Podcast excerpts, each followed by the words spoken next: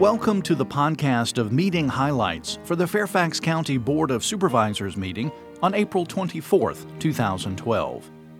The board recognized County Executive Tony Griffin for his years of service to Fairfax County and declared April 24, 2012 as Anthony H. Griffin Day in Fairfax County.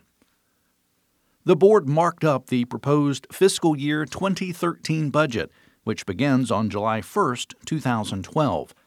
The marked up budget includes a real estate tax rate of $1.07 per $100 of assessed value, a half cent increase from the $1.07 rate in fiscal year 2012. That's all for this podcast of meeting highlights for the Fairfax County Board of Supervisors. Thanks for listening.